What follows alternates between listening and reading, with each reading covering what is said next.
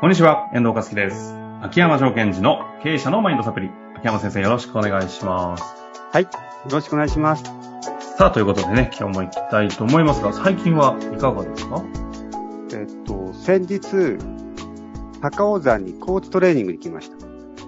ほうほうほう。な、何し、えっと、高尾山って山に、でかいリュックを背負って、はいはい。走ってきました。あの、トレイルラン的なやつですか？そうです。あの、じゃあ、高い高い場所で、コーチトレーニング。トレーニング、リリアルにコーチと、こ あのコーチングじゃないです、コーチングじゃないです。ランナーとかがされるコーチトレーニングをしてきたっていう意味ですね。ああ、はいややこしい職業。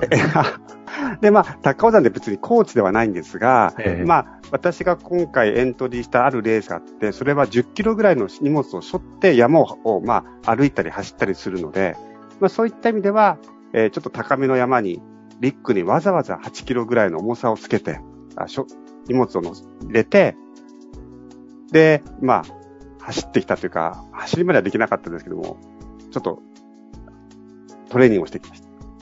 あの、うん。掘ったら15分経っちゃいそうなので、シンプルに1個だけ聞きますけど、大丈夫なんですか？体って。だって普段走ってないですよね。もう、ウォーキングおじさんとして有名な 秋山先生が、そんな重いものを背負って走る、しかも山をみたいな。まあ、そこはね、ほら、合気道やってるので、まあまあ、なんとかね、なんとか絶対合気道関係ないですよね。え、体感ですから。本当ですか？体感、体感。え、じゃあ別に、いきなり走ってもまあ、怪我もなく？また、まあ、そこは、じ本番は100キロ以上なんですけども、まあ、トレーニングは100キロ？3日間でね、?3 日間走り続けるんですか？まあ走山だから走れないですけどもね、登る、まあ、下りの時は小走りらしいんですけども、まあ、3日で100 110キロって言ったかな。絶対やめた方がいいです 競技じゃないですか。ちょっとまあ、結構サバイバルチックなところにエントリーしてまして、うん。で、それの練習のために行ったんですが、まあ、すごい面白かったですよ。まあ、あれですね。きっとなんでし、ょあの、番組が1ヶ月以上もし休止する場合には、う。何かしら体に、そうなん。いい、そうなんていうよりも、お、お、なんつうの、負傷みたいな、いや、大丈夫です。あるんじゃなかろうかと思いますが、はいさあ、今日のところね、こんなところで質問来ておりますので、ちょっとまた、はい実際大会出るんですよね？じゃあ、はい、レースに出ます。じゃあまたその報告等々もあはいるかと思いますので、楽しみにしていてください。こっちは緊張しますが。さあ、ということで今日の質問いきたいと思います。えー製造業の2代目経営者の方からご質問いただきました。えーいきたいと思います。はい。えー最近人材不足、組織間の人間関係の問題と人に関わる問題が次々と現れ、最近疲れが取れない、眠れない日など、日があるなど、えー私自身が体調不良を感じております。うんうん経営者がこんなことではダメだと気合を入れようとするのですが、気持ちが挽回しません。人の問題も大切ですが、資金調達や新規事業の立ち上げなど、経営者としてすべきことに力を費やしていかなくてはいけないと思っています。このような状態から脱出するには、どのようにしていけば良いものでしょうか？はい。ということで。いやー、最近ね、この感じのお悩みとか相談多いんですよ。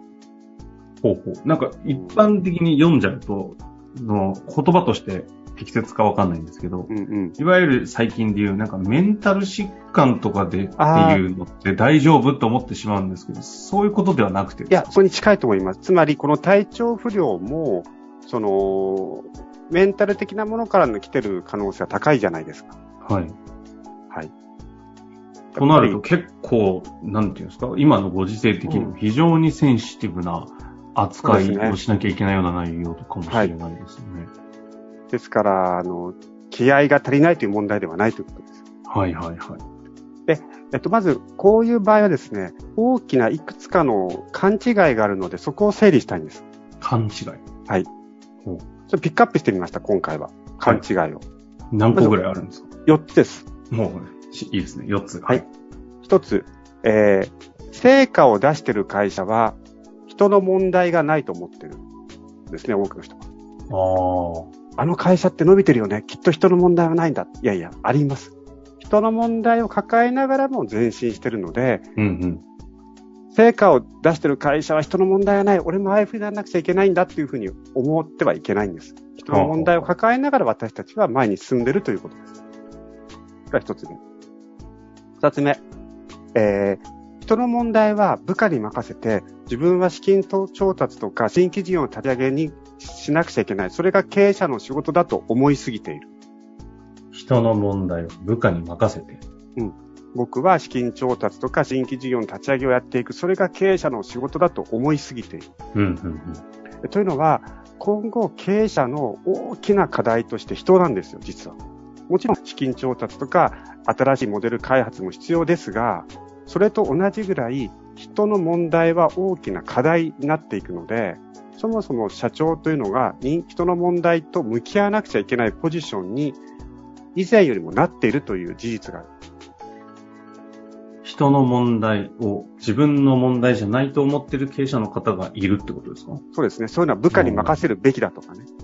はいはいはい。やっぱりこれだけ、えっと、社員の方全体がメンタル的に不安を抱えているとか、あとは人材不足だとか、そういう時代に入ってきたので、経営者の中で人を扱う、マインドを扱うということは、経営者の大きな役割になってきてしまってるんです。ですから彼が、この方がこういうふうに悩むのは当然ですね。うん、うん。三つ目。一つ目と似てます。えー、何かしらこの状態から脱する、終わらせる方法がこのな この世の中にあると思っている。それの中というの世の中に。つまり、この状態から脱するにはどのようにしてばいいけばいいでしょうかという質問。これ気持ちはとてもわかるんですが、この状態、人の問題がなくなってゼロになることはないんですね。うんうんうん、常に人の問題と向き合いながら経営をしていくというのが、今後のより経営者の役割になっていくので、これをやり続けるということが今重要になってきます。これは何かしらのこの状態が脱する方法が外に転がってるっていうニュアンスですか？そうですね。で、それを手に入れたら、もう人の問題は起きないと思ってる。ああ、なんかパッケージ買ったら解決するみたいな。はい。はい。なるほど。だから自分だけが、えー、そういう問題を抱えている、周りの人はうまくいってる、え、俺は答えがわからない、答えどこですか、どこですか、でも探しても見つからないので、いや、より不安になっていっちゃう。うん、うん。はい。最後、これも一番目と似てます。えっと、人の問題がなくならないのは、私の会社が良くないからだと思ってる。ああ。で、人の問題っていうのは、その社員さんの背景もかなり大きく影響しますよね。会社だけのことではない。うん、ですから、この4つの勘違い、もう一度明確に言うと、成果を出している会社、出してない会社でも人の問題は必ずありますよということから、まあ、安心してってことはないけども、あるんですよということをちゃんと認識しましょう。あとは今後経営者は人の問題に対してしっかりと向き合っていく時代になってきています。より今まで以上に。あと、えー、何かいい方法があって、これが綺麗さっぱりなくなるということはないので、やっぱりここを人の問題の向き合い方を習得してほしいんですよ。うんうんうんそして、えー、社員の問題があるのは、あなただけのせいじゃないので、いろんなことが複合的に起きてますよということをちゃんと知ってくださいと。全部で自分の責任だと思い込みすぎないようにしましょう。うんうんうん。で、次に、えじゃあすべきことの前にもう一つ。この社長さんの状態が経営にどういうふうに影響を与えているかを知ってほしいんですよ。この4つを持ってしまうことによる経営者に対しての悪影響。悪影響。うん。つまり、ちょうどこの、えっと、質問者の方が体調不良になると。で、体調不良になったことが経営的に具体的にどこに影響を与えてしまっているうんうんうんうんここが問題なわけですよね。まあ、体調不良も問題ですが、体調不良から来る次のことがさらに経営を悪くすることです。で、これはめちゃめちゃシンプルで、現状把握、現状認識力が低下する。自分の状態が悪いのでね。うんうんうん、あとは次、意思決定が、まあ、誤るというか、意思決定を間違えるかもしれない。うん。ここの二つが大きな問題なんです。経営者の方が、その、マインド的に状態が悪くなることで、現状の認識力が下がり、意思決定が、まあ、に影響が出てしまうので、問題が広がっちゃうと。ここここまでは、まあなんかそうですよねって感じもしますよね。そうなんですよ。ただ、意外とこの、どこに影響が出てるかっていうところまで認識してくれないんですよ。あ、自分の体調が悪いで終わっちゃう。ああ、まあ確かに。自分の体調が悪いので、体調を何とかしようなんですね。何とかできると思う。そうじゃなくて、あなたの体調の悪さがこんな大きなところに影響を与えてるから、ここはしっかりやりましょうってことを自覚していただきたい。うん。で、えー、すべきことというのは、えー、やはりですね、これからの経営者にリーダーに必要なことというのがあって、まず一つ目、えー、時間管理です。時間管理はい。自分の内面を整えるとか向き合う時間を必ず確保しなくちゃいけないんです。